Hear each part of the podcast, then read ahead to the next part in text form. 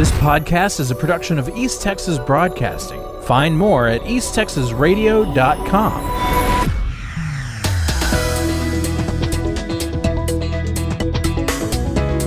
Four whistleblowers who were fired after reporting Attorney General Ken Paxton to the FBI vowed Monday to continue their legal fight with their former boss, promising to expose his alleged wrongdoing by forcing him and others to publicly testify. The whistleblowers were among a small group of top Paxton deputies who had firsthand knowledge of his relationship with real estate investor Nate Paul. The Texas Senate acquitted Paxton on 16 articles of impeachment this month.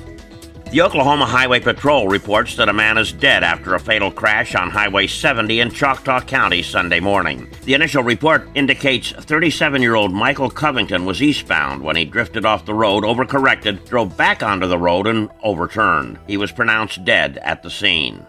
An officer worked an aggravated assault with a deadly weapon, which occurred in the 900 block of Northwest 7th in Paris. The victim, an 84 year old man, was sitting on the porch of a church in the area when he was attacked by a black male with a large knife. The victim was able to fend off his attacker with a chair and sustained minor injuries.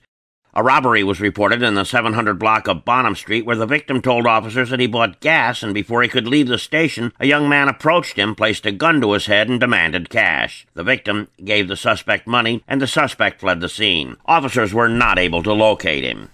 Paris police received a report from an individual living in Minnesota that his identity had been used to buy a vehicle at a local car dealership. The victim advised that his bank had contacted him about the loan. The incident was referred to the Northeast Texas Auto Theft Task Force. The DPS has identified the man killed in a single vehicle crash on September 21st on Highway 34 near Fannin County Road 3385. The preliminary investigation indicates 39 year old Shane Price Mackey of Wolf City was traveling westbound when his vehicle veered off the roadway and struck a tree. The investigation is ongoing. Bond has been set at $50,000 for Toby DeLeo Docre on a charge of assault family violence by impeding breath or circulation. He's accused of choking a woman and hitting her face multiple times with his fist while she was on the ground. She also suffered cuts and bruises.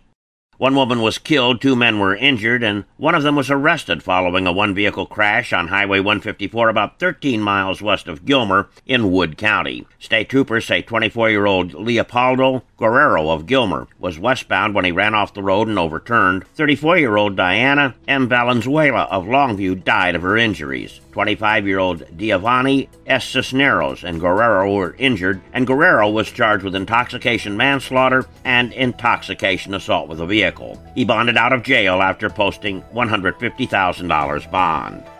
Titus County fugitive Matthew Hunter Colville is back in custody after his arrest in Holdenville, Oklahoma by the U.S. Marshals Fugitive Apprehension Task Force. Previously, Colville had led law enforcement on a chase that began in Lamar County, went into Red River County, and then into Titus County. A search of his residence in Titus County turned up marijuana and 32 firearms. He was also wanted on a Denton County warrant for several violent felonies. He faces multiple state and federal charges. I'm Dave Kirkpatrick.